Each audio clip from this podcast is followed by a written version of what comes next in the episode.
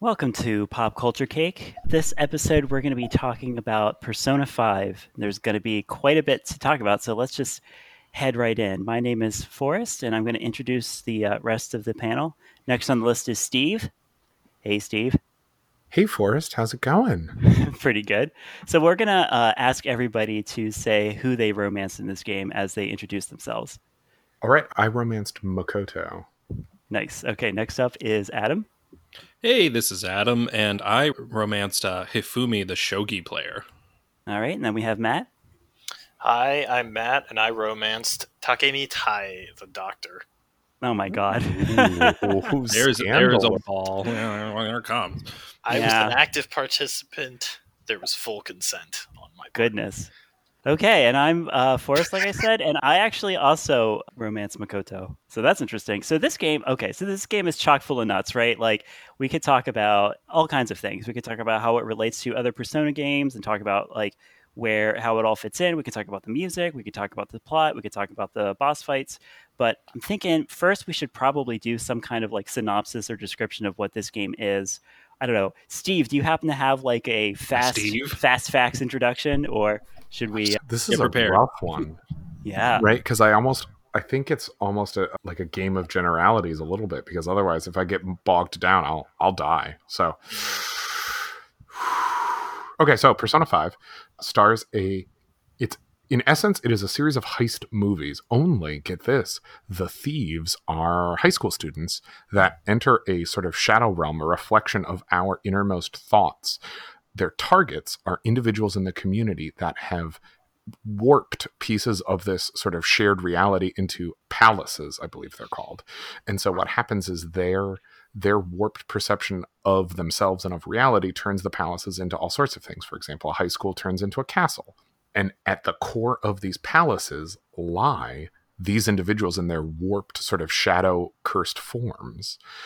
Our heroes a pair, not a pair, a, a, a cadre of thieves, phantom thieves, steal the hearts of these twisted individuals, forcing them to confront their, basically, give them a hard slap to the face and t- tell them about reality and get them to, in the real world, confess their sins and seek so- and like and like be be punished. And naturally, as is the case with Persona games, things get things go off the rails. Their original, you can, oh my gosh, it's like a parallel with Death Note. What starts out as like a really good altruistic thing starts causing complications. And so you, your cute, mostly mute protagonist, is a a boy sent to live out in the country after he breaks up an altercation on the street and inadvertently injures a powerful politician who then uh, gets his like juvenile detention sentence jacked way up. And so he's out in the boonies where he meets a lovable cast of characters and sort of tries to live out his year without causing any trouble because if he causes any trouble then he goes to real japanese prison and i don't think you want to go there i don't want to go there and then eventually you kill god i think the end yeah. Well, no, that's accurate. That's exactly yeah, what that's happened. basically what happens. Nice. Yeah, yeah. So y'all have you? Uh, so you were you all playing Golden or like Persona Five straight up? i played Persona uh, Five actual. Do you mean Persona 5 Royal? Yes Uh, you're thinking Royal. persona 4 golden I'm thinking Okay. Persona Four Golden. I just wanted to make sure I Got my wires crossed. Yeah, it happens. But I was playing Royal. I Okay. played the original release.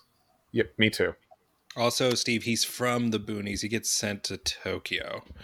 oh I Yeah, think I'm must pretty have gotten my wires crossed because I don't know if you know this, but the protagonist is often an individual who's sent away to a different town. What? Oh, Surely boy. not. This is not a archetype they're employing. Could it be that we are indeed the archetypical Tenkose transfer student? Ugh. Transfer. this podcast is sponsored by Steve's racism. Oh, I was going to say this this podcast brought to you by transfer students. That's better. Uh, they're unpaid laborers, all of them. Anyway, Oh, but yeah, so this story is very difficult to encapsulate as anything other than a series of adventures, like Steve mentions, the palaces and dark hearts and saving people. But I mean, ultimately underlying this is the episodic nature of deep psychological scarring that goes on with both the characters and the villains.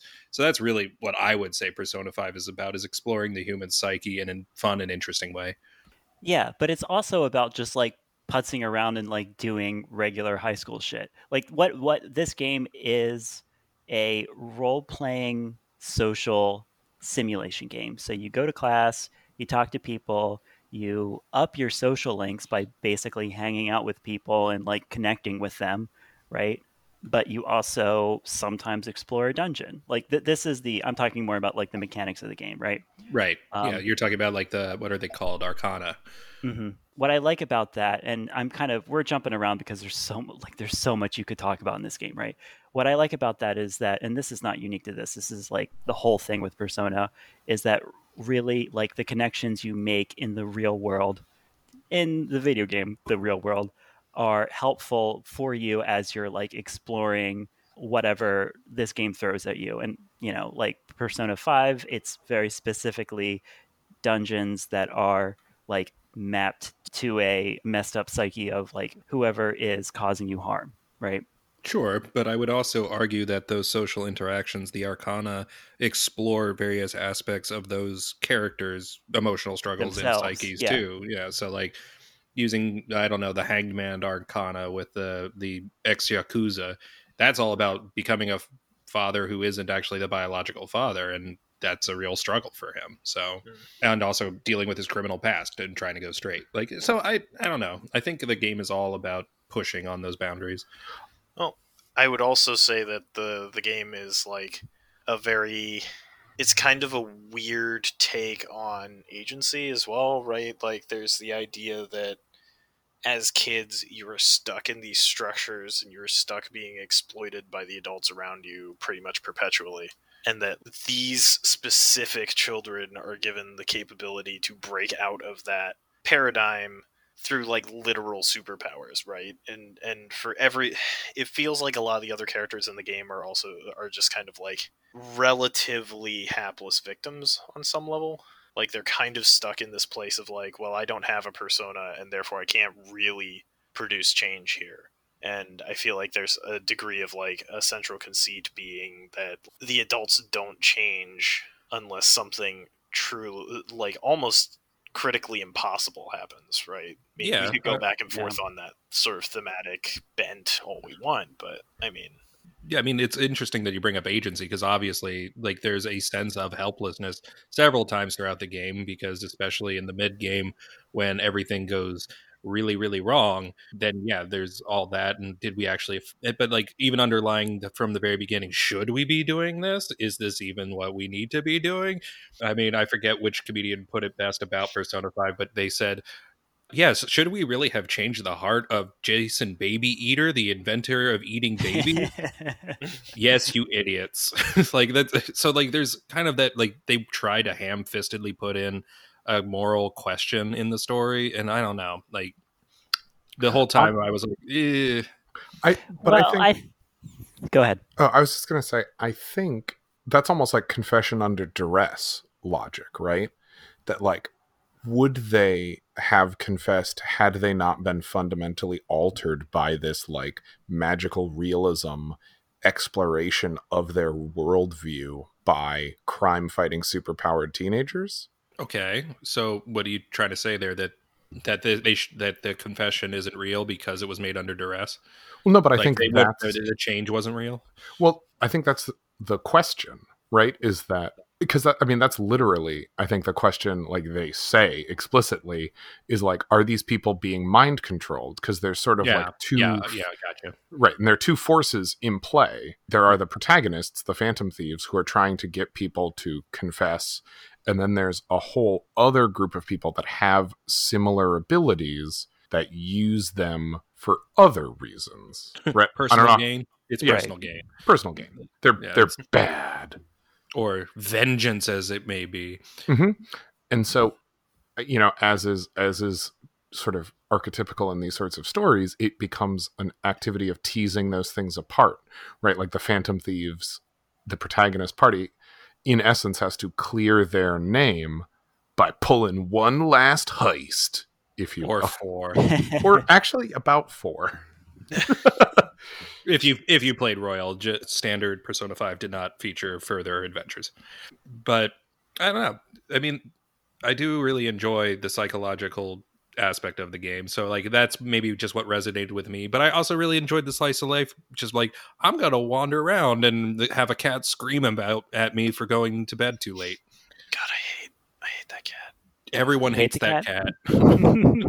I guess my question to you is because I played with the Japanese voiceover, was Right. the English voiceover for Mona significantly better or even tolerable? I doubt it, but I don't yeah, really I feel know like I've that never would be part of the bit. I Yeah, yeah, because he's obnoxious. Like he is painful to listen to, and arrogant and silly, and also a cat. And he talks like a samurai the whole time. you know oh, maybe not then. you see that doesn't happen. I'm literally I'm checking Looking- this out on looking it up. YouTube. Yeah, I was tempted to do the same. Live English read uh, dub, pipe it into the pipe into the feed. Yeah, just see what where's- happens. hold it up, hold it up to your microphone so we can all experience it. Where's our sound design team? Frank! Uh, Frank! Frank! Yeah, But- don't worry, Adam will edit this in. hmm God, that- There's that. Yeah, I need I- I, need sound to do it. I can't just for ham-fistedly force it into the audio. I don't. I can't just make it appear. no, no, I can I can find I can fish it out. But yeah, I I also play with the Japanese audio just because you know I mean I feel like a game like Persona that's just Well, that's I just mean, what you do. well, Oh. my my less than weeb state disagrees. But uh, Matt, like when you say speaks like a samurai, do you mean like the super deep Japanese male voice where it's like oh soyodo stuff like that? No, no. He just, I, if I remember correctly, he either speaks just very old timey or he straight up has the Degozaru formal endings to a lot of his Oh, words. Oh, in that Um, case, no. In I would say in the English uh, dub, he's kind of just like an annoying little brother. He just Okay. kind of he's got a really high pitched voice, and he constantly is complaining at you. Yeah, we kind of lose out on the nuances of the Japanese language in the English dub. So no, I wouldn't say he's like Okay. that. At least, at least in the Japanese one, I think you can tell that he's old as fuck. Um, Yeah, you can't you can't in this in the English version. It just he's just kind of a spirit from the what, what was it called? What's the underworld? Thank you, Mementos. Yeah. mm, and that he's just sort of there and he's really important and we're not really sure why and he's really bossy. Yeah, did anybody really get by the end of it what his full story was, or did they leave it ambiguous? No, no, uh, they tell us what his whole deal is.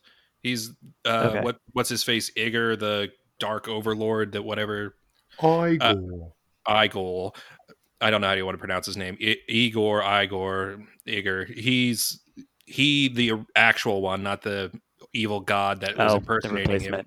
yeah he the real one was he saw the the overcoming of his power he saw the god taking over and he scraped up what was left of humanity's hope engine and smashed it into a cat shaped body and said go forth and save the world And then gave him a stupid voice. and gave him a stupid voice because that's what hope sounds like when to other people who don't have it Oh no! Actually, to be fair, there is another Hope who sounds like a whiny teenager, but he's in Final Fantasy 13, so Pew pew pew. Oh my god, I hated the Hope and Vanille like subchapter things. Was But that this is not about Final Fantasy. Not to get too far off on a tangent here, but who? I will Who us? say- I will. we I got will say for the so sake about of, wrestling for, for, the, so- for the sake of at least giving it like you know giving this tangent its just due so that we can say that we did the pop culture cake thing i will say that i didn't hate the hope and snow plot arc like at all and in, In Final fact, Fantasy? really enjoyed it in final fantasy 13 oh my god okay steve steve Mm, mm. destroy him use your powers Mm. Okay, Steve, I got a question for you. Actually, Great. did you feel similarly bad to, like I did, about dating a literal cop? She was a literal cop. She was Yeah. she was the well, what you call it, the head of the student council or whatever. yeah you, you never yeah, she's never, a cop though. yeah, but she's her Sister's a cop. I disagree. never She's not a literal cop. you never Yeah, go that's after true. the Seito Kaicho. You never do that. That's just not done. It's the wisest choice. But I also agree with you, Matt. That's why I true was. circles. I mean, as soon as she dropped into the story, I was like, I, I get what you're doing here, and I'm going over there. I, I mean, to be fair, she had a significantly more developed character than a lot of like student counselor character uh, True. archetypes, I think. Mhm. But- No, I agree with that. Yeah, I I didn't.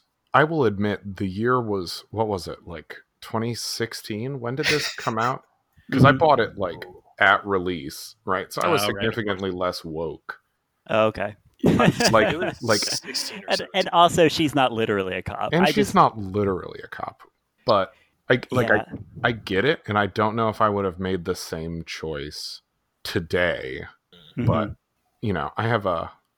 I I was driving home from work today, and I remembered all of my romance choices in the previous Persona games in case it was going to come up.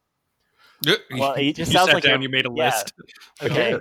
Well, no, like I you're was fishing for uh, fishing for detail, like for us to ask you about details. so Steve, just who you know. did you romance I'll in play every single Persona game? I'm deeply And curious. Also, Uh-huh. how many Persona games have you played that you have a list? So I have. Five. Well, I have played all five Persona games, but I was talking Shin Megami Tensei, right? The overarching. Ooh. So I've played, in addition to the Persona quad quintilogy, I have Quintet. played. Thank you. That's much better. I have played. I've played Shin Megami Tensei 4, which was on the 3DS. Shin Megami Tensei 3 Nocturne from the PS2. Digital Devil Saga 2 on the PlayStation 2, but not one. I don't think. and then the Raido Kuzunoha Devil de- Detective thing. I've played the the PC MMO, the phone MMO. This is one of my things. This is one of my my Hmm. areas. Sounds like it. So this list is long. This, this is not. well, a no, no. I was just thinking in terms of the three Persona games where that where the romance is like Oh, the three okay. archetypical Mhm. Persona games along this. So three, four, and five. And I got I did two student council presidents. Oh no! And then Steve, the I think athle- you have the type, dude. sounds like it. Yeah, right. Well, but their their personalities are so different, right? Persona 3, Wayback Machine, the student council president is just super duper shy, like that archetype. And so you she like comes out of her shell. Yeah. and then so and then 5 was Makoto, and then in 4 was Chie, who's a who's like an athletic girl. And so I really just swung the other way to like an outspoken athletic girl, and then i and then it stuck with Makoto, right? Cuz she does have a lot of that sort of uh, Hmm. masculine energy. I'm feeling weird now. I'm feeling very weird because I also dated Chie in Persona 4. I have So- not played 3. So hold on. Question. And now that um, I know, like, I can't put that back in the box, so I don't know who I would pick. Yeah. Well, well, well, no, hold on. Is this where we start a conspiracy theory that Forrest and Steve are the same person? Or that just I- we have the wait, same taste in anime girlfriends. no, No, it's, like it the- has to be the Adam, former. I, I like the first Yeah, one. Occam's razor. Yeah, don't overthink it. I thought this was established headcanon by now. I didn't know we we hadn't started that subplot. Oh, maybe I just missed it. Maybe I wasn't here we that pulled day. some. We pulled some Star Trek shenanigans, and uh, Yeah, I mean, I, th- I thought that was, I thought that, I thought that officially, that examination officially opened when when Bill, the camera guy, disappeared. Right, oh right, yeah, Bill. Yeah. poor Bill. I do. I've. I officially do not know what you're talking about. Don't worry about it. So yeah, Persona f- love interests. I only ever played Persona Five. So uh, Matt, did you play any of the others? I actually have not. I was um, always like we. I was a console ahead by the time I found out that the Persona games were considered sort of the god Yeah. tier uh, sort of JRPGs, or at least one of the like Triple Crown or what have you for that. And so by the time I'd come around, it was like I had a PS4, so I couldn't really get Persona 4, and so I was kind of stuck. And then 5 came out, and I hopped on the gravy train as fast as I could. That's Ooh. my story as well. Only the Hmm. gravy train showed up even later because my friend had to tell me about it and it had been out for like three years. So Yeah, I actually used Persona. Persona Five was an essential part of my both master's thesis reward structure for myself and of course, yeah. Hmm. and and procrastination mechanics. Like I think I played more Persona Five while trying to get my thesis done than I have played in the two years since then. But remind me, you said you didn't finish this game. I did not. Did so you? did you finish your thesis though? Oh yeah, yeah. I- I okay, have- thank God. because Yeah, you- like- also related. It'd be a hell of a thing to now be in a PhD program that requires a master's degree. And Oh, oh, I see. Okay, but that would have been hilarious if you were like, yeah, neither of them got done. I don't think they would have cared very much, but yeah, it, it just would have been kind of kind of chuckly funny to me. Right. So, Steve and Forrest, you both finished the game though, right? Yes, I Oh, think at kind of closer toward the end, I got the I got the inner sinking feeling, like the sunk cost feeling of like, "Wh- Oh, what are we what are we doing here? Like, oh no. you know, about once your save file hits about 120 hours, you're like, is this what I do? Is this the kind of person I am? Um, not even specifically because of any game mechanic or anything in the game, but just like intrinsically the thought of playing a game for that amount of time, like a story based game for that amount of time. I, I I feel no shame. no, I view it ax- absolutely the opposite because I'm so ready to kick a game to the curb that if I make it to 120 hours, I'm like, Ah. that was a good purchase. Yeah, you know, you know, it was worth it. that was Yeah. worth it. But I do Mm. also get to a part where I'm like, when I can sort of see the finish line, I just kind of want to like get to the end. Like it's a sprint, it's a sprint. Yeah, exactly. uh, it just You're like, Yeah. oh, finally, I can see it. Yeah. right because that's it. Is that like I'm I'm gunning for that end cutscene. I'm gunning for that denouement by that point. Mm. Mhm. And then it's Mass Effect Three, and you wish you hadn't got it. Well, and then it's yeah, and then it's Mass Effect three, and it's like, hello, I'm a little boy hologram. Pick which ending you'd like. Beep boop. Right, Yeah. that was three. Uh, that, Oh yeah, that was Yeah. three. It was awful. No one, Okay. no one I just the stunned silence of the room made me think it was No, a no, no. dream. No, no, we were just reliving. We were just thinking. no, it was yeah, it was it was a get. nom flashback. It was a trauma moment well, of us all just going like, oh god, that did happen. Uh, luckily for me, I didn't invest that ti- much time in Mass Effect 3 because to me, You had already known. You knew better. I had it spoiled for me, and that was the last dagger in it. But up to that that's fair. point, I think I played about 20 hours in, or Oh, 10, okay, 10 yeah, that's 20 hours bad. in. So, like, you just don't feel like you have any agency over anything for a huge portion of that part of the game True. and like it's all linked to Ooh, you gotta play the multiplayer to like actually be able to do shit and it just felt bad like Hmm. it felt really bad my completionist my really neurotic anxious completionist brain was in absolute knots over that game oh so no. when i heard that the Mhm. ending was bad i was like okay i am justified in putting this down and never coming back to it well, good for um, you. I mean, you don't have to. So yeah and and like the the thing i would say is right to steve's point i really like putting a lot of time into a game because for me the value prop is about a dollar of my money per hour i play the game Mhm. if i achieve that i feel pretty good about things so like brink I think that's a good felt way of looking at it. brink felt real bad like brink was Oh like no. two hours of gameplay to sixty dollars of my real human money. You know, it's not a good time. Declining like- return there. Dragon Age Inquisition, I have put almost three hundred hours into, and that cost six Oh hundred. my god! sixty of my dollar, right? You- Like, really? Because I mean, that's an impressive amount of time for what is considered the okay but not great Dragon Age. so my first playthrough, I played and I beat the game in like fifty-seven. Oh, okay. I Okay. then You did kind of you kind of speed ran it. I yeah, I then did a second playthrough where I basically sat down and said, I'm going to do a completionist playthrough, which for Dragon Age Inquisition, the amount of bullshit that they crammed in that game without really writing any of it into a in a way that was actually palatable meant like 90%ing the hinterlands before moving anywhere else. I did it. That And- playthrough and- was like 167 hours, and then I hit a point in the expand in like the you know so quote unquote resolution DLC where it just like level bombed me, right? Where like oh the enemies are too tough for your party, and you can't change your party now, and there's nowhere to grind eh, because there was no grinding in this game anyway outside of doing badly written side quests. So I'm just fucked, right? Like, That sounds bad. That sounds awful bad. which sucks because like I put so much time into that game. There's no reason that that should ever happen, right? So Right. like, so that felt bad. But Thank um, you. Yeah, EA. who are they designing for at that point? Like I, Min maxers? I don't know. yeah.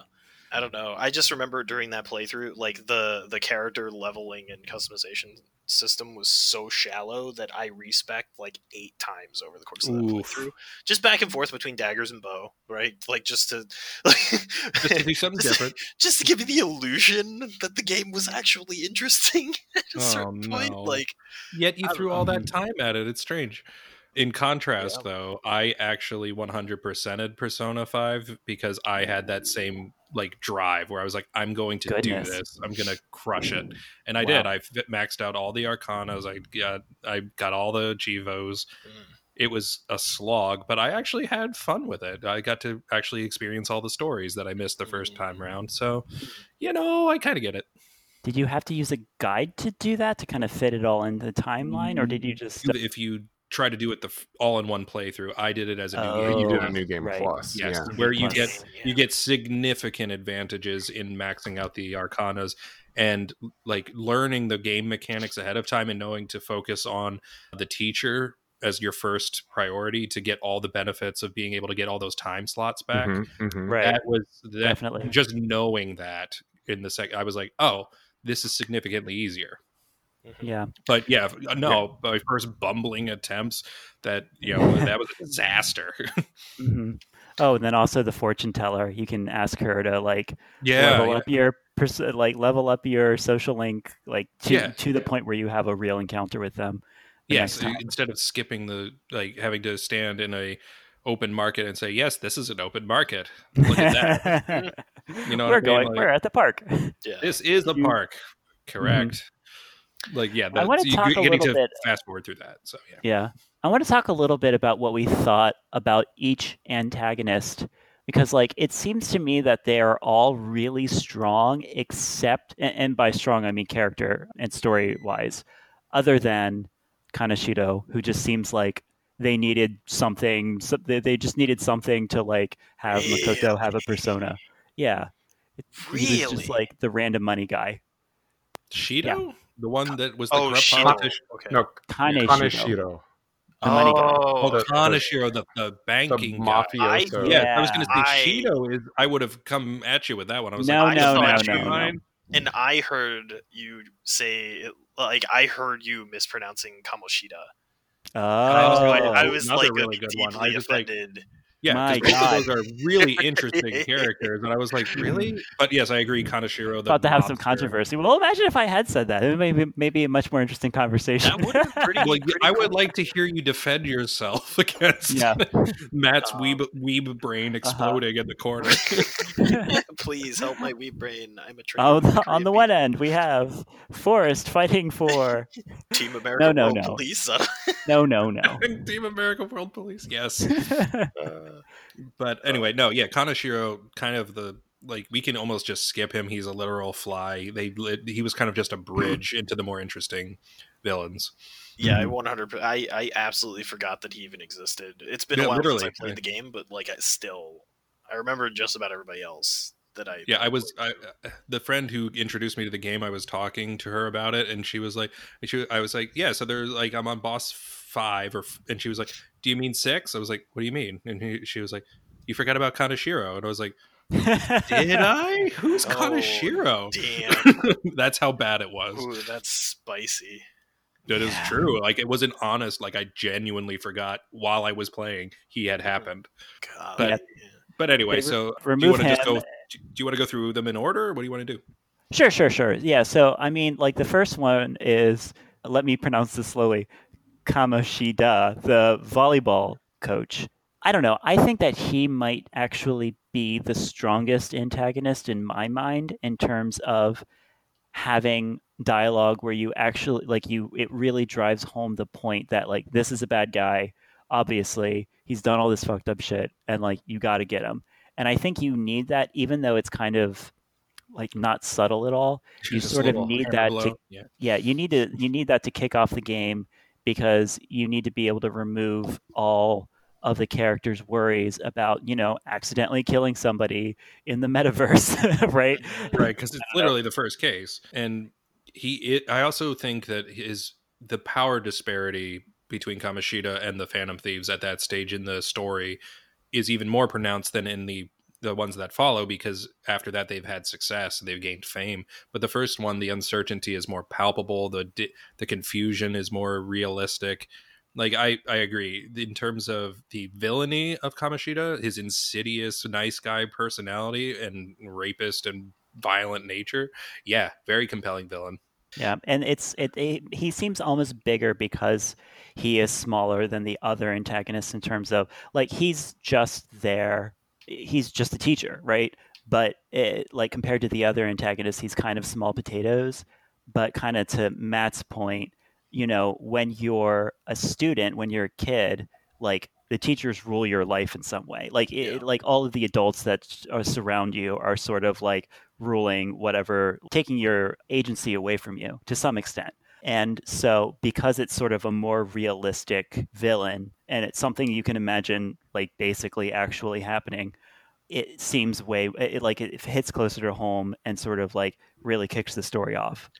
Yeah, that's. I, I think for me, that was why I felt like this game, as spoiler alert for Matt's arc here, but like I felt like this game went through a string of less like less and less interesting villains as the game went on like the situations got less relatable and or interesting to me as it moved forward and so for me kamoshida felt like a really really compelling painful plot arc that was almost like too real mm-hmm. for a form of escapism that video games are for so many people and like you know, moving into the other villains, it was like, okay, and now I'm just like not, and and now I just don't care. Like I just, you're just not as interesting to me anymore. And maybe Kaneshiro was like the main person for that for me, but like a yeah. lot of those later villains just weren't. They didn't. Hit, it's not that they weren't interesting, but they didn't hit the same way. Well, I mean, because uh, is Futaba's dungeon really even a villain? Let's yeah, but that would be leaping Good ahead. Question. So I agree with what you're saying, Matt, and actually that criticism's quite popular. Is that you go through a series of increasingly less interesting dungeons till eventually you kill God. Like I've heard that criticism before. So I actually have it kind of almost going the other direction on Kamoshida. Like I agree with all of the data points, but my conclusion is sort of the opposite direction. And you touched on it. I think Kamoshida is too real. Like ah. so it, exactly like it it affected my escapism and it took away some of the like fantasy of it, right? Because like he is almost so well defined and has done so many bad things in a relatively small area, but like his the da- the literal physical damage he caused to oh god what's his name? Spiky spiky blonde boy your friend. Mm-hmm. oh, party yeah. member number two. Ryuji. Ryuji. Thank you. And his like just completely unacceptable like attraction to to on or Anne, I mm-hmm. guess. yeah, sure, yeah. And, and like the rapist, and yeah, yeah, and just the just and the beating yeah. the young men on his team. Yeah, like, and yeah, exactly. He's, like he's just despicable in so many ways. Right, and so that's what like I feel like I get it. And from a design perspective, like you want someone you don't feel remorse for. Like you want someone because that's sort of the idea, right? Is your protagonist awakens when they are put in a situation facing some sort of like serious evil. And that's sort of what happens is like you're you know, you're like chained up to the wall and he's taunting you and he's going to either kill you or Ryuji or whatever. And you like, that's how you awaken your persona if memory serves. Yes, and so correct. like you need someone bad. You need a bad dude. Well, yeah. actually, I think what awakens a persona in an individual is the spirit of rebellion against hopelessness. I, I think believe, that's yeah, that's I think that's the actual like mechanic mm-hmm. of it is. Right, and so they have to be put into a hopeless a horrible, situation yeah, and situation. then break out of it because that's also the right like persona blah blah blah word roots, blah, blah, blah, is like mask. It is like the armor you wear to get through reality. And so in all of these games, it's it's super clear in in Persona 5, like they literally remove a mask.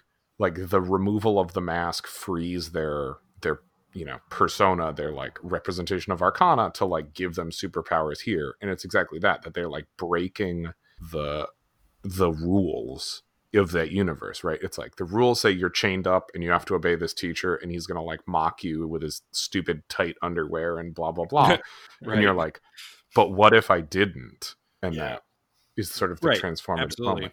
But I think all of the other, uh, like I'm, I'm running through them in my head, so I could totally be glazing over them. But they're sort of more stereotypical, and they're more like bite-sized popcorn, able to digest. Right? There's like the there's there's uh, Madarame, right? The the artist who's like stealing his his students' work and like just like that's sort of the traditional idea of like you know tell everyone that they're really bad at art and that he's the master and in reality he's like a no talent hack you know? There's like blackmailing and then there's there's like a brief interlude the futaba dungeon and i'm just you know just not going to go through all of them right? But i feel like most of the other ones are good enough to be like yeah that's a bad that's a bad thing but they're not so not so like twisted enough that I was like, ugh, this guy makes me legitimately uncomfortable, and that's not what I'm here for. I'm here for like a car. I'm I'm here for like a well written cartoon villain that I can beat up, and they'll use some cool, you know, there's like tactics, and I gotta like figure out the battle like a big puzzle, and then you know save the day and like get some cool twists, some detective work, et cetera, et cetera. And so. Mhm. Kamoshida was none of that. Kamoshida was just like, and also I kicked this puppy. I mean, you're right. I can see what you're saying, I, but I uh, go ahead ahead Adam. oh no, it's it's fine. I'm it just without getting too bogged down. Do we want to talk about the other villains? Because Steve kind of already took us on a minor arc there, Yeah. but I I just I don't know if we need to talk about all the villains. I kind of do want to call out like I think that this dungeon is also one of the more interesting ones from my I agree. perspective yes, because a just because they did something a little bit different than the rest like it's not you know the the the the villain is not like some random like bad person that you meet. It's like this story about and we're just basically spoiling the whole thing. Yeah, so no, sorry y'all. Oh yeah, we, I Uh, think I think that's implied. And it's been out for what, Please four don't. Years. came out in Fine. 2016. We're Sure. Please keep your arms and legs inside the train to Spoilersville. Yeah. Mhm. So the whole thing, I like. I thought that that was actually pretty impactful when they when they were describing the relationship with her mom and how her mom fits in with the whole cognitive science eh, science thing. Ugh. Oh, leave it be. They Yeah. didn't even need that, honestly. Yeah, I That's- already was like, "Yep, I'm gonna cry No, over this plot arc." Yeah, Yep, they could happened. literally have just left it at the PTSD, the warping of her perception for trying to take responsibility for something that wasn't hers to take. Yeah, they could have left it at that. But I mean, at the same time, they had to somehow explain how our delightful prot- uh, protagonist's guardian got involved in all of this. Like he had to be, Sure. he had to be included. And I felt like they felt like they had to explain how, even though they don't like, s- they don't really still explain how it all works. I feel like they had to. Ex- they felt like in this game, particular compared to like Persona Four, they had to explain more of the mechanics of how all of this shit is happening, how you're entering the metaverse, like blah blah blah. Where I feel like in Persona Four, and maybe it's just because it's been so long since I played it, they were like, "Uh, yeah, sometimes you fall into a TV." What of it? Like Yeah, they didn't no, it just it's just how it goes sometimes. yeah, and I kind of like that better actually. But anyway, that's kind of a side point. Well, actually, in another kind of more just shallow point on the Futaba dungeon, I just really like ancient Egypt, and that was the first time you got this. I at least started recognizing the the gods that they were starting to drop into the story as the personas, and I was like, Mm. oh, I like, I just like this. This makes me happy to look at.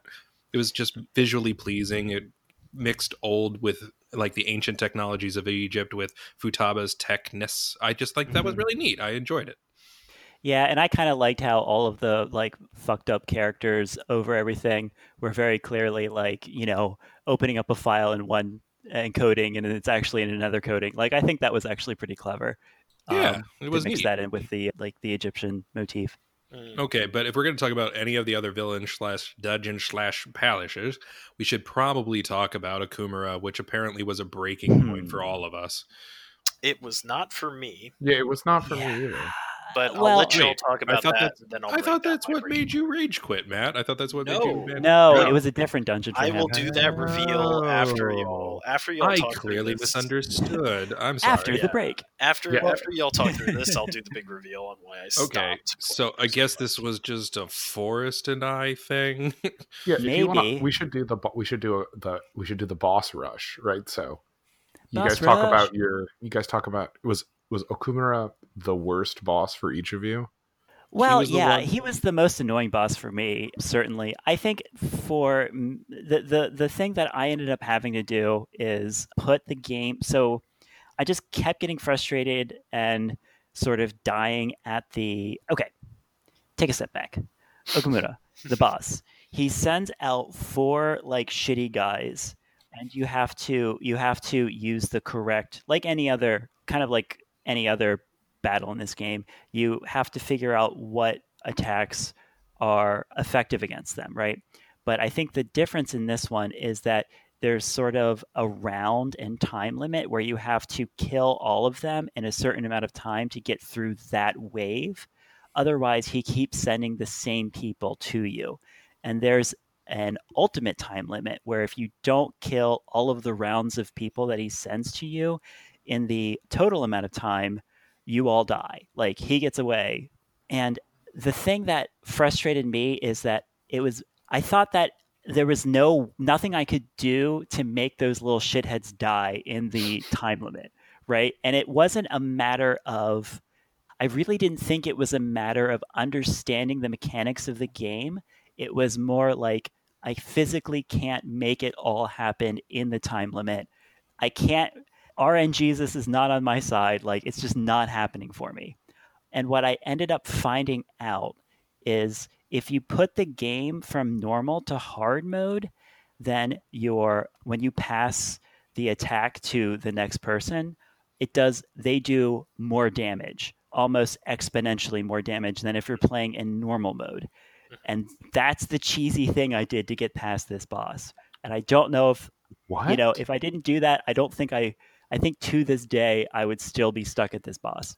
That's interesting. A, a that they put that mechanic in there because that's fucking bizarro. But also, like, I'm pretty sure I tried that boss fight maybe once or twice, maybe, and then I said, "Eh, I don't feel like playing their game," and I just like looked up a guide and everything because I don't remember that fight being particularly frustrating for me. You're like, Forrest, why don't you try being good at video games?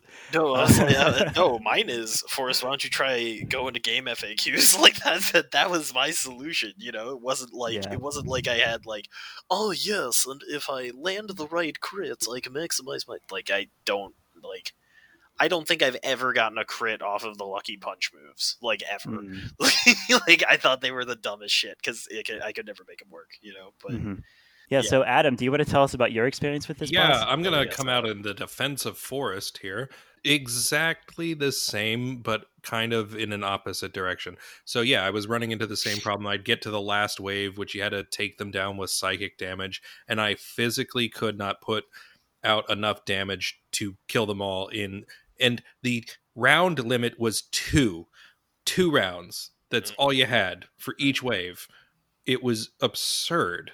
And apparently, I just didn't grind enough to do it. And I was Oh. infuriated by this. I was just genuinely like, this is what, like, I had tried three times in a row, which for those of you playing along at home is an hour and a half of the same fucking fight over and over again with the same frustrations. It got to the point on the last one where I was just like, I'm, I, I, I, I, I'm going to destroy everything if I keep doing this. I just mm. put it on self play and it still ran out of time because my Joker character was so highly leveled that it didn't matter. So it wasn't me. Mm.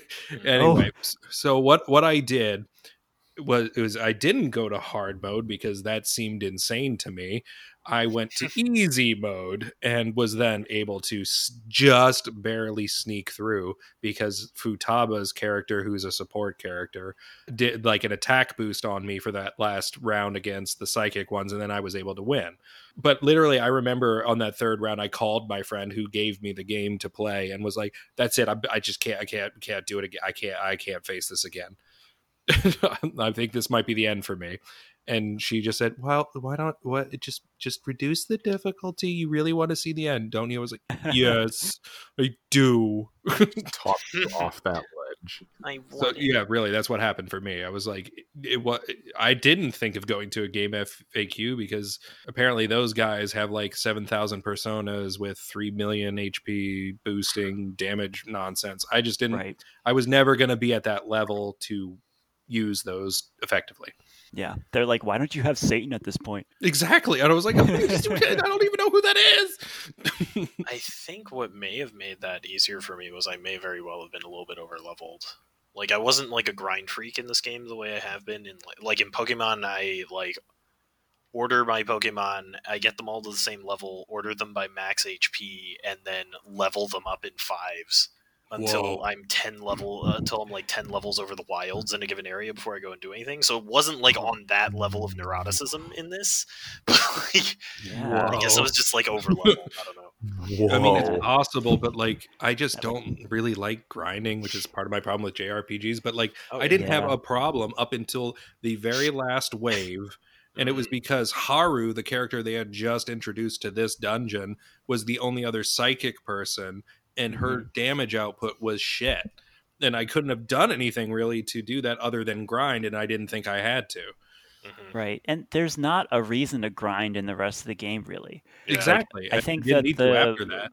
yeah, other than that boss, I think the hardest um, dungeon is probably the first one. Not because of a boss fight or anything, but just because they start you out and you haven't like totally accidentally over leveled the game because if you play like normal and you just like, you know, jump don't avoid fights, you end up generally speaking having personas who are the right level for what you're trying to do. So in order so for them to throw this curveball at you, it's really bizarre, I thought. You Yeah, know, it I- doesn't I- seem like this is supposed to be a difficult game in that regard, except for when it randomly is. I also got extremely frustrated that they decided to put the like, here are the weaknesses boss tutorial at the end of the the latter half of the game. Like if it had been like the artist boss or the bank boss, I would have been a little bit more understanding. But they were like, here's boss fight five of seven. Enjoy this tutorial on how weaknesses work. Hmm. It felt I was just genuinely furious at that point. Uh, You have to remember, I was just like, I want to. Mhm. so mm-hmm. that's part of it too but that's how i felt. I was like this is this is almost condescending. Why did they put this in this part of the game? Like this should have been a mini boss in kamoshida's dungeon. That would have been mm-hmm. great but they didn't have all the elements at that point. Haru is the first psychic character unless you make joker that person. So i get it. I know why they did it. I just disagreed with it Yeah, no, this is a frustrating, and, and you know, like anybody who's listening and thinking about playing this game, I would say even though we're extremely frustrated and yelling about it now, just know that this is coming and know that you have to have a strategy to work around it because you're not gonna you're not gonna just like fight your way through it the first time. Exactly. Um, like I said, my second playthrough, I waltzed through this because I knew what was coming. It was a bit more about it being prepared than anything else.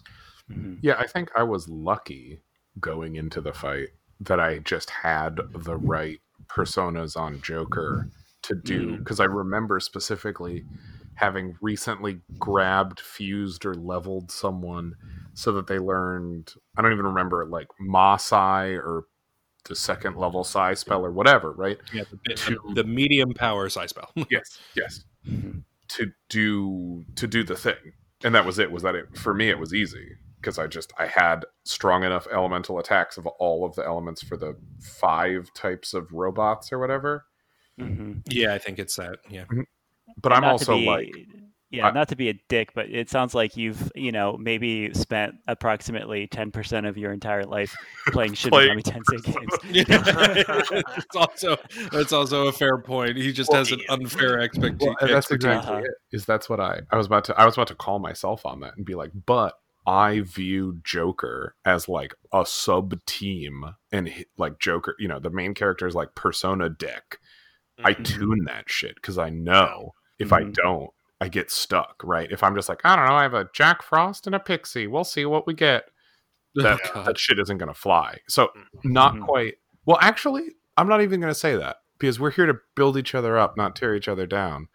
I, like Matt, will very quickly be like diagramming out my elemental coverage and my like mm-hmm. resistances and reflections and like be ideating upon you know like if i fuse if i heaven forbid fuse two persona in my active like roster that end result has to either cover both of those niches or i need to be able to bring i need to take someone off the bench who can fill those niches because i never want to be without i never want to be without a fire spell because you never know Yeah. Right and they're Yeah. like and this game has done a lot in terms of like quality of life and and like cool stuff to make it less of a gut punch than earlier Shin Megami Tensei games, which were like, oh, the the final boss crit you and your whole party dies because the math is a little screwy.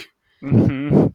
Yeah, yeah. I, I don't know. I- This, I think that other than this boss, in terms of like the mechanics, in terms of like the actual battles, nothing else seemed to be particularly difficult or Really? even put better. Ah, like particularly well, I would annoying. say I- annoying I- is maybe there, better. Yeah, yeah. I agree. I was going to say I had some trouble with the final boss, and Yeah, no, the final boss the is a little Futaba- bit the- the hard, but like appropriately boss. so. Yeah, and that yeah made sense. But even Futaba's boss in the her dungeon, I was like, wow, this is oh, this is I barely survived this, but it didn't feel impossible. I have a uh, my Futaba's boss story is I had I had randomly got I, I had a random persona on my team that reflected physical damage. Oh hell yes! And so that. I and that and so she does the thing where she like flies in the air in like And then a sphinx and smashes down. And I was like, I wonder, like, th- there's no way the game is going to let me do this. So I just put the physical reflect persona on Joker, and I guarded with everyone else, and she crashed down, liquefied everyone mm, else. But mm. Joker, it did the like "Pchoing" noise, and it did like I don't uh, four thousand damage back to the oh boss. Oh my god! Oh, that's Incredible. Oh, that's so funny because, like, meanwhile, Adam in his corner being like, "I've never played one of these Yeah. games before. I'm gonna shoot it with my gun." Yeah, exactly. You're like, I should probably guard because she's probably going to come down and fall. I actually, I sort of what we were talking about. My hardest times were with like Kamoshida was was a nail biter for me, and then Madarame was my frustrating boss. Oh, well, Alright. yeah, because his various resistances and drains. Mm. Yep. Yeah, it was it was tough because I remember struggling with that until I figured out the the sequence. And that was it with similar to what Adam mentioned. Like a boss fight takes between fifteen and forty five minutes. Yeah, yeah, and you could be running a train on the boss during those like like half an hour. Yep. And And And then it still takes that long. and then something yeah you like the momentum shifts and i kind of dig that aspect of persona boss fights and i found that other jrpgs don't capture it the same way that like you mm-hmm. are either getting the train run on you or you are the train but in here like there's a crit or there's like an elemental reaction or there's like a oh shit joker can't heal if he's if he has the persona that's good against you know this boss's attacks but if i switch to the healer joker might bite it or just you know like take a crap load of damage and then everyone has to like catch up to heal and we lose our attack round and you know our buffs fade and it you know it all falls apart but like in a kind of satisfying way Yeah, I actually really like the support system in Persona 5. And I don't know if it's similar in the other Persona games, but I learned a lot from playing this game. I was just like, oh, now I, because again, I played two whole playthroughs of this game. The second playthrough, I was way better, not just because it was a new game plus, but, but I finally had understood what it was to, you know, do all the things Steve has mentioned with elemental resistances, coverage, making sure you had the things that you needed to going in. But that's why I was like, I, I, I don't know. I, my first playthrough, I was just some some kid off the streets from a bumblefuck nowhere, being sent to Tokyo, being like, okay, figure it out, that is transfer really true. students. right that like so, you know sometimes you can see a persona or a shadow and be like oh i bet that's going to use fire because it, it it is it is itself on fire but like i can look at them and i'll be like ah yes Decarabia is traditionally either draining reflecting or nullifying physical damage so i should Oh. God, I am this- Man, man, I you know what you know what this is. I am the transfer student from the West who has no idea what you just said. Oh yeah, there's there's some real good good stuff in there. But the the boss fight, y'all are gonna laugh at this, but the boss fight that made me quit Persona Five is a boss fight I didn't even play. because oh. Go. Oh, because I was working more. my way through Shido's dungeon and I checked a guide because like the whole like get everybody's letters of recommendation shit was so fucking tedious. Like classic Oh, Japanese fetch quest tedious.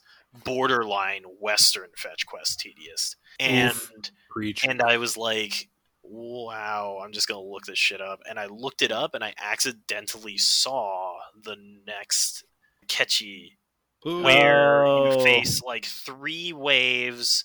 Nobody has any weaknesses.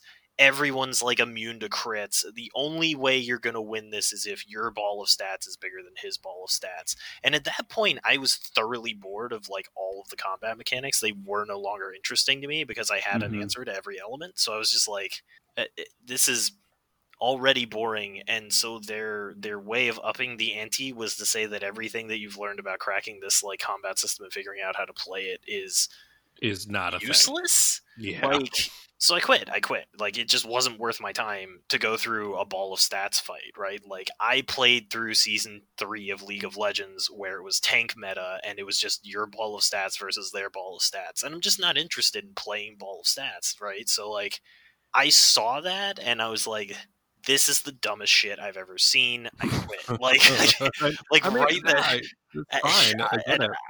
I don't know whether that fight is hard or not, but it looked like ball of stats, and I was over it.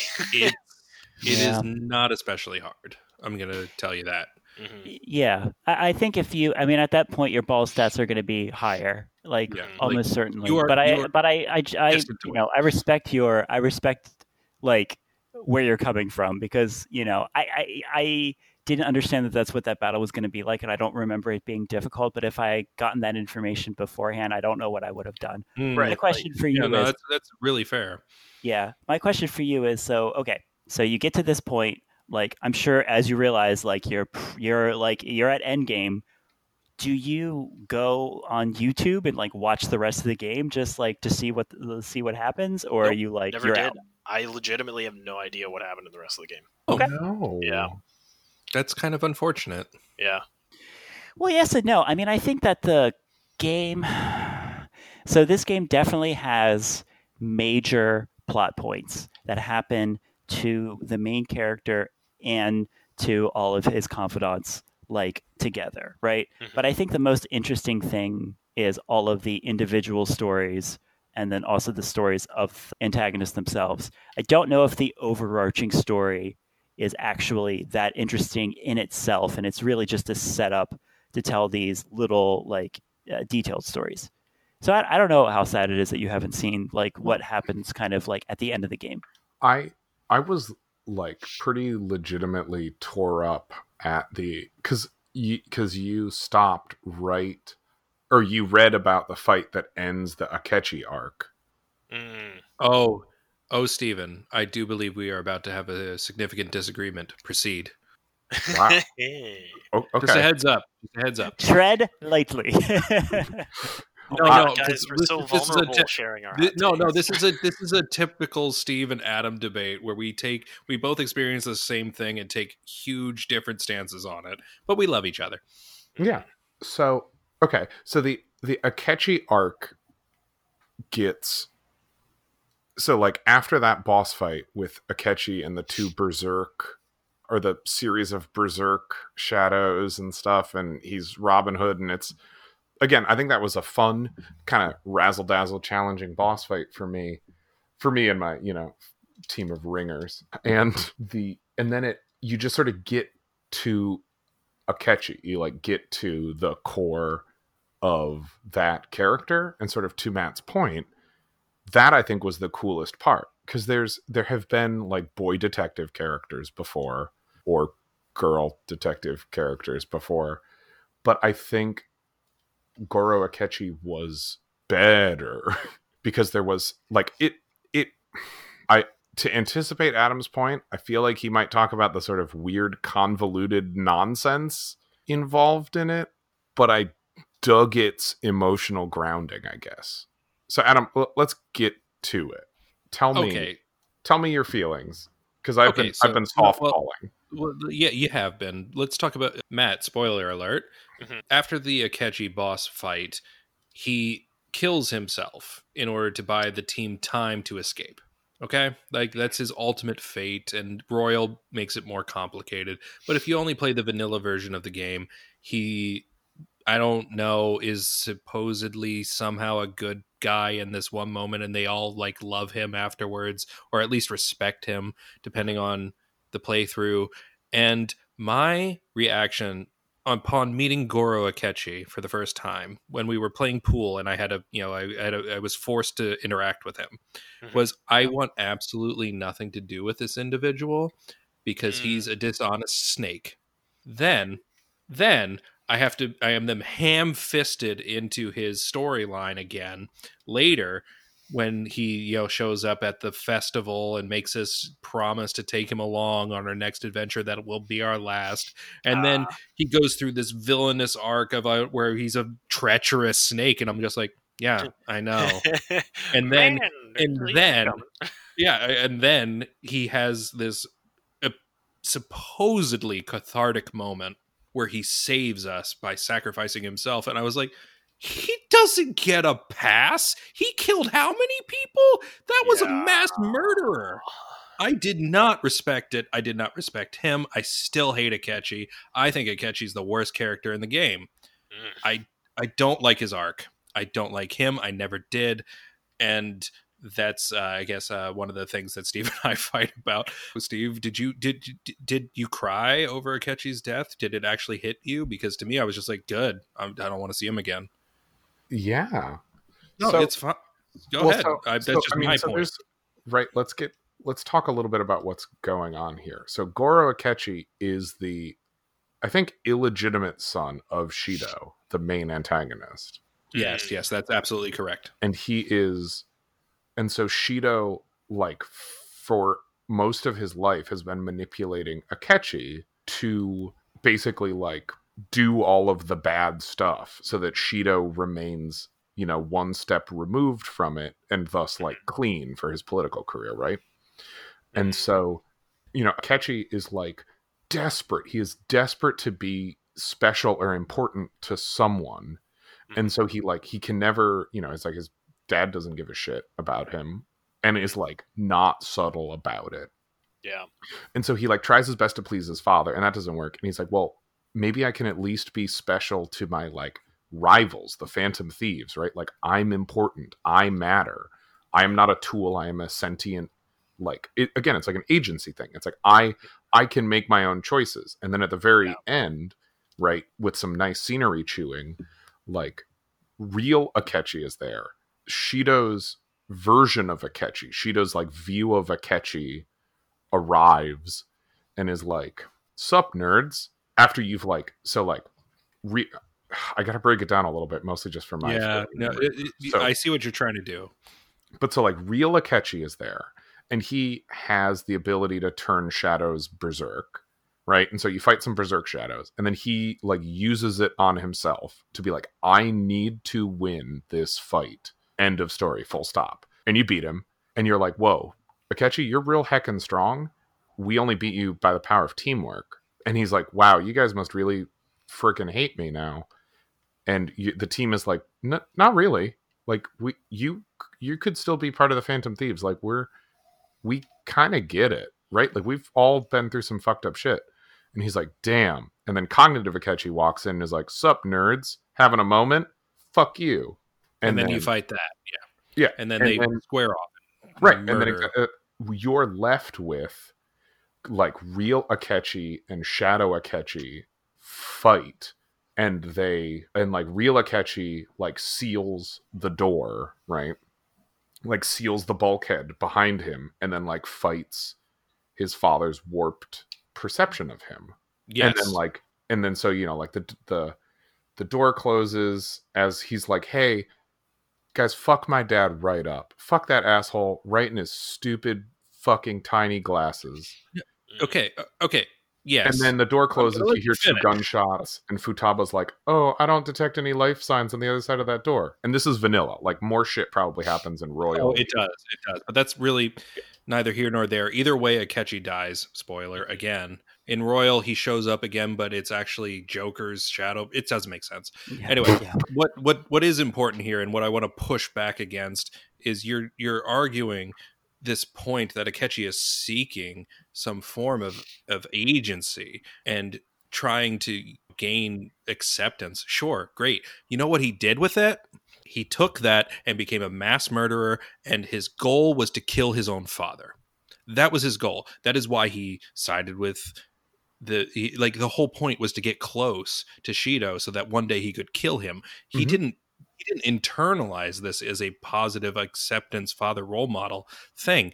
No, he was like, I know he's manipulating me. I'm going to let him do it so that I can shoot him in the head one day. Mhm. And then the Phantom Thieves, I don't really care if they accepted him or not. The, the, the dude killed how many people? His one moment of catharsis is not enough to undo the level of psychotic evil that he was. Like it's, it just, I don't, I just don't agree. Sure.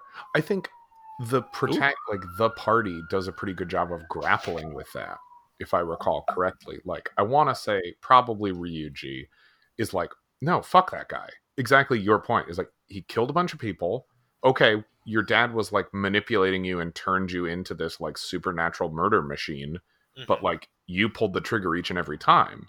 And then again, I'm guessing maybe Yusuke or, or Makoto or someone is like, yeah, but can that re like you know, it's like the hard soft determinism thing of like, well, but how much was he really in control? Like if, if you were raised to be like a fighting dog, to what extent can you be blamed for biting? Right? Like all of his problems are solved through like being real heckin' smart, being real heckin' violent and like supernatural death man.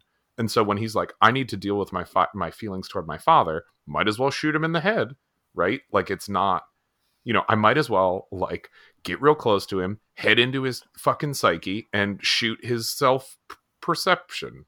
And this is what brings us back to why Persona 5 is so interesting, which is the underlying underlying psychological slash morality arguments, mm-hmm. where we, these, this is the fundamental differential between all of what we're trying to decide about what is good and evil, what is choice. I love this shit. And just having the question being brought up and having different characters represented proves that at least the underlying writing is solid. so there you go.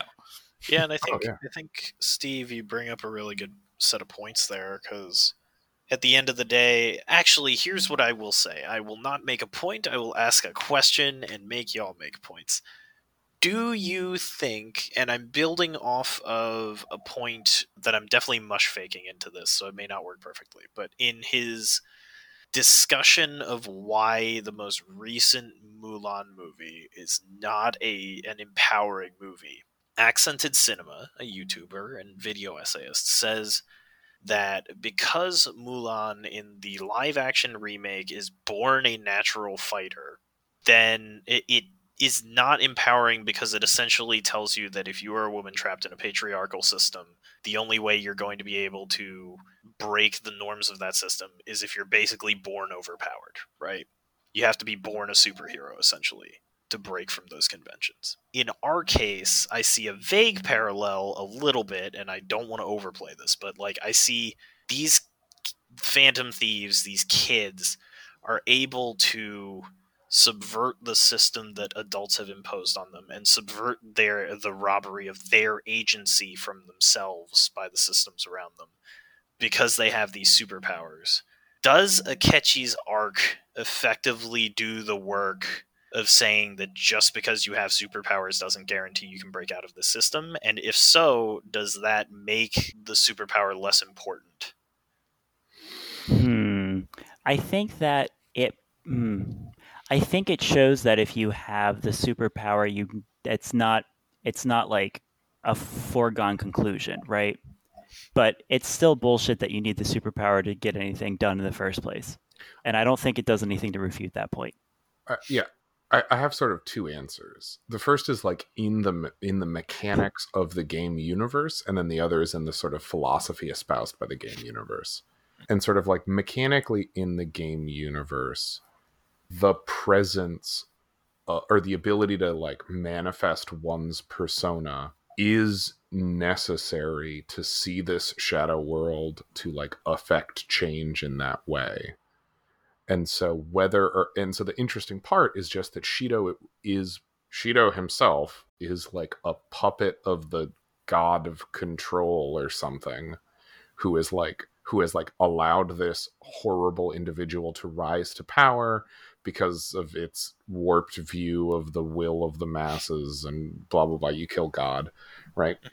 Through through shido the god of control like grants comparable powers to individuals that are like traditionally they just use them for selfish gain and sort of goro akechi straddles those two worlds in an interesting sort of philosophical way right? That like he is still a child but he counts if you will in the like cast list of the world. He's on the adult side. Like he's mm-hmm. kind of an antagonist. He's kind of defending the status quo. He's kind of a smarmy dick for much of the time there like all the other people right like he will chew scenery and he like adam said has this like stomach churning like i betrayed you the whole time and it's like I, anytime there's a moment like that, I think of the the undercover boss on Starkiller Base, where it's like, right. oh, Okay. I knew it was Kylo Ren when he when he forced threw me into the into the soda machine. I knew it was Kylo Ren when he said, "Hi, I'm Matt. I'm a radar technician."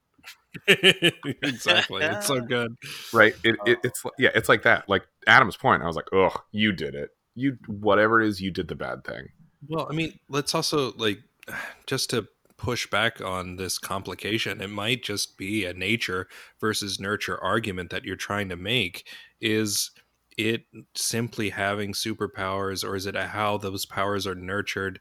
I come down to the fundamental question, and where I always this is my own personal vendetta is anytime somebody says I don't have a choice, the answer is you always do even if it's horrifying and terrible, you have a choice.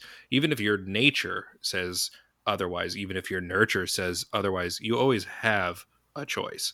You could not pull the trigger. You can not, you know, decide to rebel against the patriarchy, or you can decide to rebel against the PR- patriarchy or pull the trigger. It doesn't really matter. What it comes down to is agency, which is my personal favorite topic, which is why I was really excited when Matt brought it up. The point is, is hmm. it Goro Akechi has a shit ton of agency, despite his innate nurture environment. He had a lot of chances based on his nature, intelligence, ability, qualifications to be other than he was, and he chose time and again to ignore it. Yeah, childhood, it's complicated. Where, when, and where does how how does choice become a thing? I love talking about it and so Goro Akechi to me is kind of like a deep dive into when it goes wrong. and so so the Mulan story, I don't know, I don't really know the connection, but ah, it's it's fascinating. I didn't see the new Mulan and I liked the old one, so I'm kind of like should I watch the new one? I Watch skip it. accented, watch Skip it, it's not- cinemas video essay. Okay, that's all right. That sounds good. Yeah, I think sort of talking about that through the lens of Mulan for a second. I totally I mean I agree with that thesis, right? That that it subverts the original sort of egalitarian message of like warriors are defined by courage, not by brawn or speed or whatever. And so like those, you know, you can train your body, but it is harder to train your soul. I don't think I can jump on Adam's Adam's bandwagon entirely because as some of you as some of the more astute listeners might have picked up, I myself am a parent. What? Yeah. Since when? Damn, Steve. It's it's all it's going on it's going on two years now. Oh, gross. I know. Why didn't you tell me?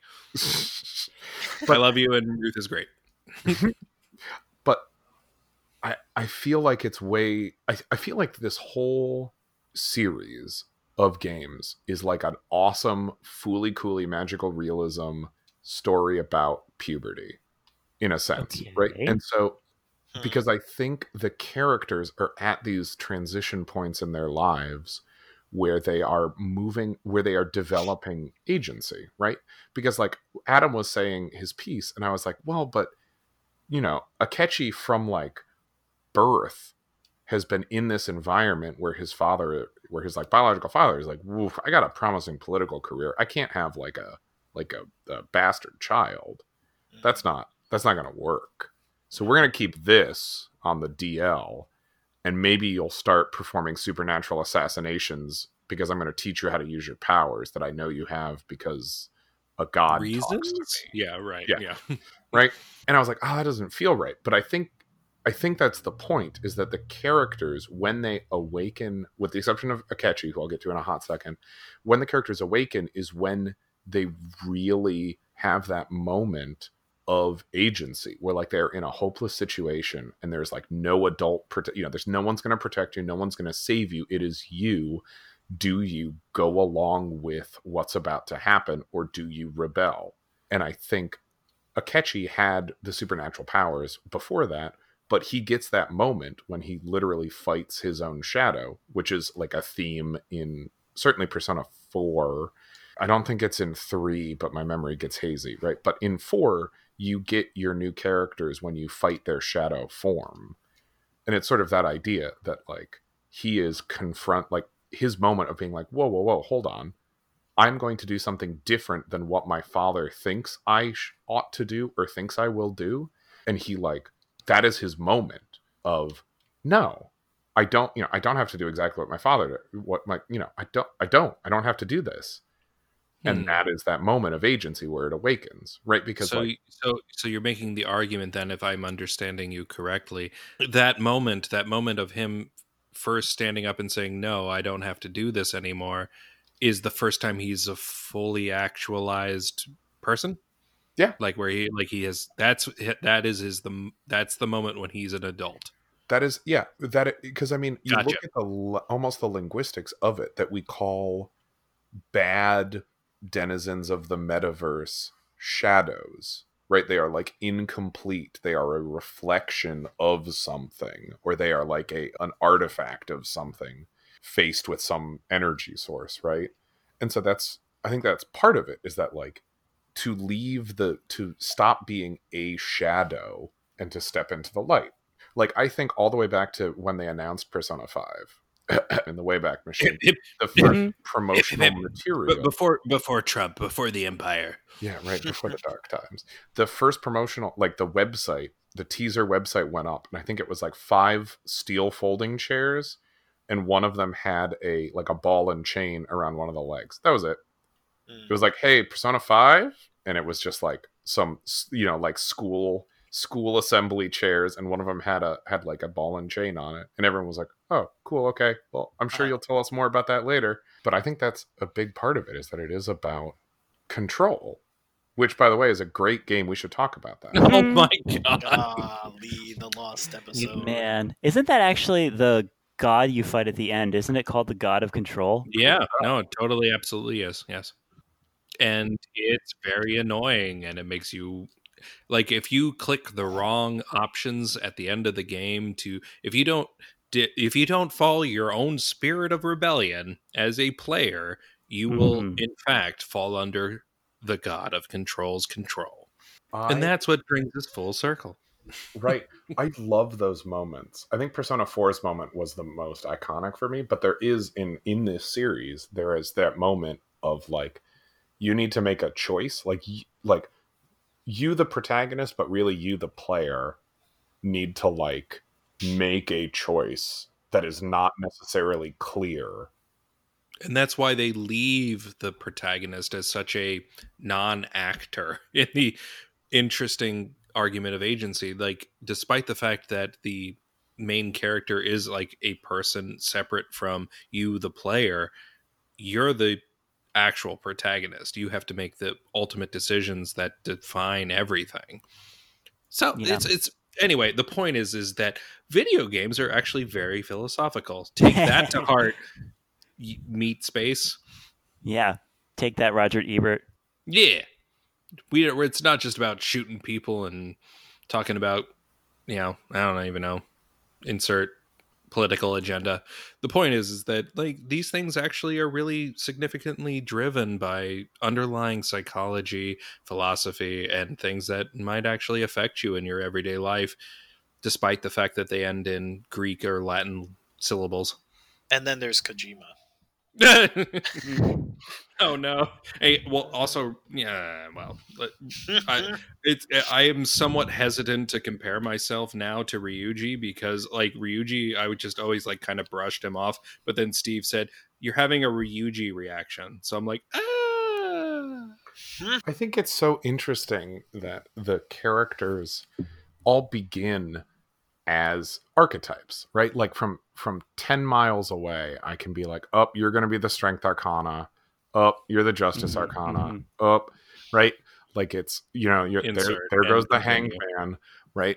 And like it but they all they deepen, right? Usually through the lens of trauma, but they sort of like your uh, this popped into my head near the beginning of the episode, but like you are helping these people through some sort of trauma or some sort of period of discovery in their lives. Yeah, love it.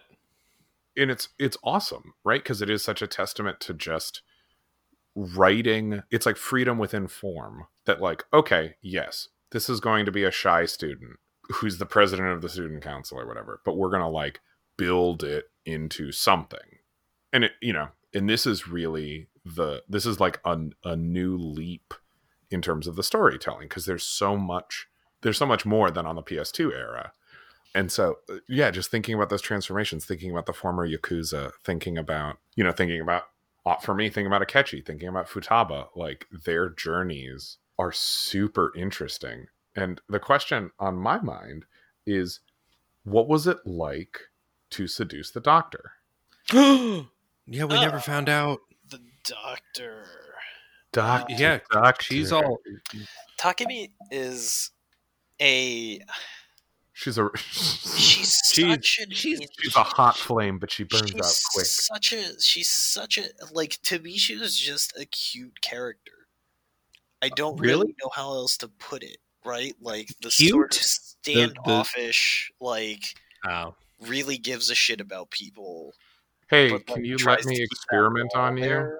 You know, but it, right like it's this the the experiment on me thing is very weird. I will put that out there. And uh, like i have to admit that my i'm looking back on this two two-ish years with rose colored glasses. Mm-hmm. but the actual romance arc i remember was pretty cute. Like um, you kiss um, on top of a ferris wheel at one point. Oh, like it was it was a good Ooh, time that sounds nice. Yeah.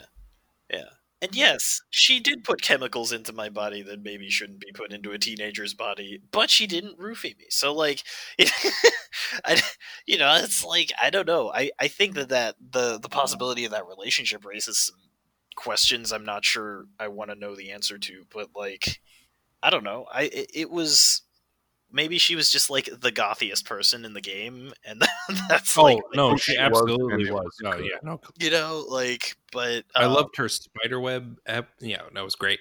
Yeah, it was a good time. I don't know. It, it was it was a good solid romance arc. You know what's interesting? Hifumi, the shogi player, was mm-hmm. also romanced atop the Ferris wheel. Oh, really? Do we? Yes, do we really? Do we? Do we all? Do we romance everybody on top of the Ferris wheel? Is that? I mean, is there anywhere spot? else? Wait, is this not what would normal people do? Yeah, someone? yeah. That's just like that's where you do it. They're trapped. There's no way out. If they say no, they jump off a Ferris wheel. It's great. I I I made my now girlfriend I made my now girlfriend Russian potato salad in her house. So like I don't know. I think my I think my perspective is deeply twisted. uh, no, it's very different. No, well, wait, skills are not normal for everyone out there. That's not a normal thing. Did you go to the Ferris wheel after you had the potato salad? Like, was it like an appetizer to your day at the fair? I'm confused. No, we we we did we ate potato salad and just like hung out and shot the shit. And it was a good time and drank prosecco. Lovely. Prosecco, you Italian slut. Or was it or was it brut? I don't know. I don't know. Oh, careful now. It was bubbles. It was bubbles wow. that were not up out and out champagne. Yeah, they were not from France. Yeah. Well, they were just went from the the Champagne region of France. Yeah, I get it. I get it. It was just sparkling romance, whatever. We love you. but Uh, but so when did you go on the Ferris wheel? Wait, in the game or in real life? Hold No, on. I'm- I'm very I'm- confused. I am There trying. are so many Ferris figure- wheels. I'm trying to figure out because Matt brought it into the real world, and so I Mm. I know. you can't be in love with someone if you haven't if you like the moment of love happens at the top of the Ferris wheel. oh Ev- shit! Yeah, So- How am I gonna that. How am I gonna break this to her? This is terrible. You got your potato salad in your left hand. Because we haven't Yeah. we haven't gone on the Ferris wheel yet. It's You have Are you not, are you not in love? oh god, this podcast got dark. No, well, I mean, we literally had an entire argument about the nature of choice. Don't, this is a Don't lot worry of about it. now we're now we're now we're in some sort of global pandemic, and so Ferris wheels are a really bad idea. Guys. um, sorry, know. what's a what's a pandemic? I've only been breathing on my neighbors from less than three inches apart. old man pandemo, as I like to call. Oh, oh, I was gonna make the joke about flu season making all the monsters in Mementos weaker. Oh my god, that Yo, did happen. I forgot Oh, about that. shit, And oh can my I God. just mention how pointless that mechanic seemed until my friend Rami told me he dropped Persona 5 because he went in and did the, like, you use the confuse move on death glitch or Mhm. something like that and, like, over leveled himself to, like, level 73 on the fourth dungeon. Wait, what is this? You can. You can essentially you could it, it's not a glitch it's like an exploit where there's some way that like when death chases you around memento during flu oh, season death. you can Turn it back upon himself. Yeah and in doing so he just gives you fuck tons of golden xp and you're leveling up Hmm. like four times a pop Dang, I did not know about that. yeah it's it's apparently that's It's how a like, rare exploit. Like no one really needs to do it unless they just want to for the fun.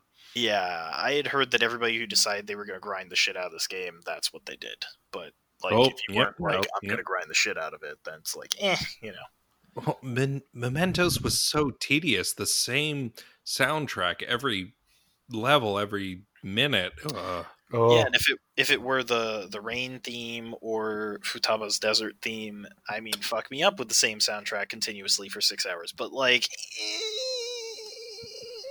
Bum bum bum bum bum bum bum bum. Yeah, it was Okay. endless.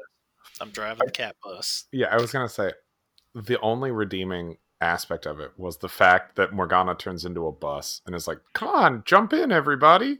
That is pretty Is- fucking good. I mean, it hmm. just it was yes, but then, then there were moments where he was like, "I can feel Ann's warm cheeks on my." oh, Really? I didn't like Yes, not even read you the did not grind enough in mementos to find out. It was well. deep. You didn't grind enough of mementos to two shot Okumura's boys, so Oh no! Oh no! I, I was already disturbed. I'm not okay. Oh no! No, God. maybe if you were listening to butt dialogue less and grinding more, you wouldn't have had such a hard time. Well, but he was just waiting for oh, the to show up. Damn. He had nothing else to do, right? You have to wait two minutes. that's true. Yeah, like. I was Yeah. just driving around the same level. You listen Oh. to bad, bad jazz and butt jokes. Uh, mm, why do you know this? I don't know. Oh, Is God, that the it's so- title of this episode? Bad, bad jazz and butt jokes. I mean, it can be. Yeah. but We don't- we don't pre-title them.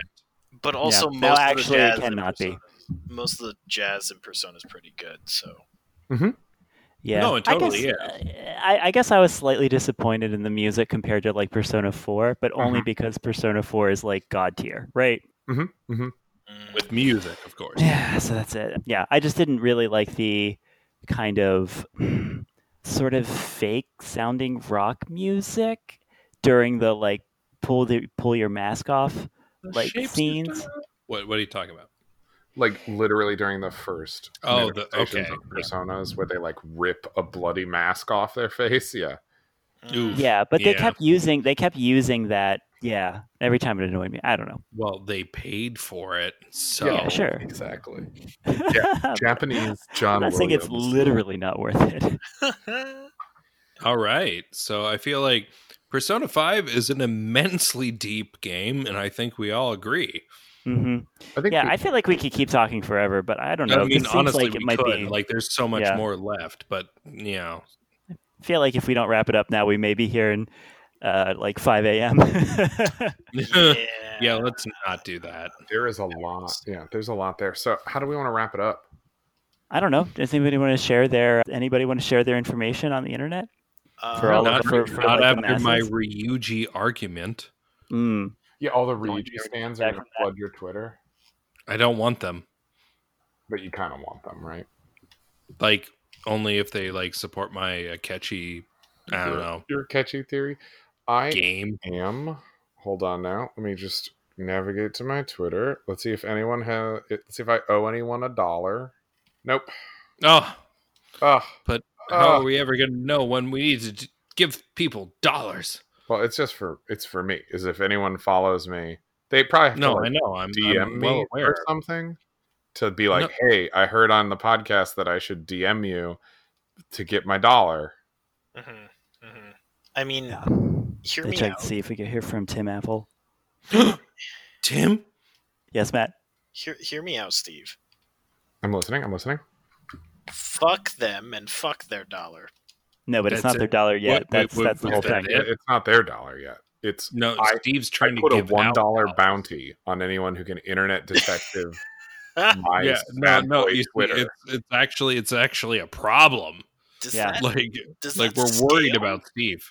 Does that mm-hmm. scale at all? Like, do we have a pool going or something? Can we gamify this? Because Yeah, it's- that's trendy. If you find out where the captain served, you get two points. If you get anyway, Thank you. That was a good one. I so the as was originally mentioned like four episodes ago. If you find my Twitter and follow me, I will I will Venmo you an amount of money not below one dollar US. meaning he's sort of in trouble if everything goes to hell. If if yeah, if our massive fan base of you know I don't know thirty six unique listeners Mhm. Finds me, I'll be out thirty six bucks, but I'll gain thirty six Twitter followers. You can't put a price on that. That yes, you can. true. Ready? Thirty-six dollars. Damn. Alternatively, zero dollars. Yeah, uh, yeah, exactly. It's I'm throwing good money after none. Mhm. I was gonna say Adam. Adam beat me to that one. 'cause It's like I, I don't know, man. You literally put an amount on it. I don't know what to tell you. Mhm. okay, so any other socials, right? Nope, nope. It's just it's just find his uh, find his Twitter.